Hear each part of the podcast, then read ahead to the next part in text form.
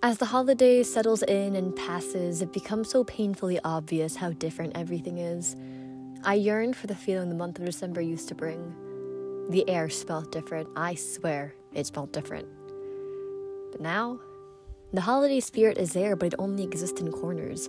It's not all consuming, it's not this golden light from within shining everywhere else. It's barely there, but it's still there. For me, it's sad how this is my last Christmas at home like this. This is my last childhood Christmas, and that thought is so painful. Over the past three months, my life has gone through so many different phases. I've gone through like three different friend groups, and I'm always painfully reminded that my life isn't what I wanted it to be. I hate how unsatisfied I am with everything. It feels selfish and wrong. I imagine my senior year might be a little bit more glamorous, and the realm between fantasy and reality is becoming so clear. I imagine maybe going out more and not being the girl who was working every weekend. I imagine having a little more security in friends and the people I surround myself with. I imagine maybe having had my first kiss, or maybe having had my final crush a dumb high school or a dumb fun teenage fling. When they say life isn't what it's like in movies, they mean it. How is it that every day feels like a numb routine and that I don't feel like I'm living life but merely pushing through it? How many more days can I push through? Is this what life really is? Adults always casually joke about how miserable being a grown up really is, and what if it's all true? I hate the idea that you are more mature when you aren't happy. I've been clinging to some essence of childhood happiness to keep me going. You'd have to tear these rose tinted contacts out of my eyes to get me to stop.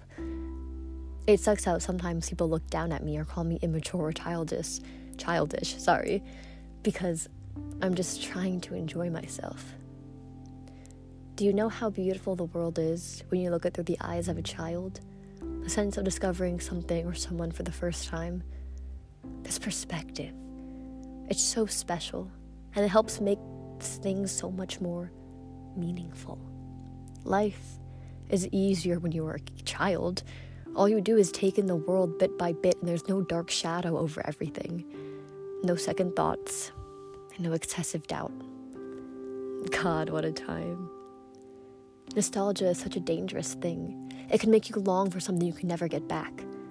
That Christmas or holiday spirit of childhood. The way the world seemed brighter when the lights were hung up. The way presents or gifts, in whichever way you received them, were the highlights. But now I look back and see that the presents I got rid of once I grew too old for them, and how short lived some physical and materialistic things are. Another interesting thought.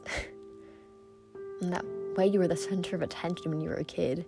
The whole family being together for New Year's Eve, rather than everyone being of age to celebrate the New Year's in a different way. It's so hard to accept those times as gone. Those times are now lost to the fragile path of memory we always try to retrace.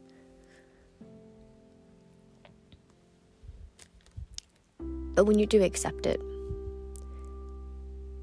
the weight on your shoulder definitely comes up a little bit, and your chest doesn't feel as heavy. The new year, 2023. To me, 2023 was always the end.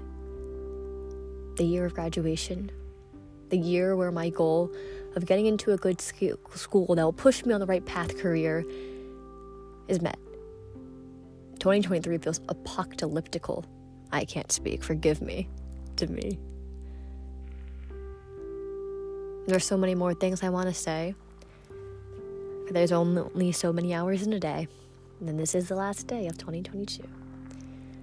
So, on that note of a rushed recording and terrible pronunciations of simple words, happy holidays and happy new year.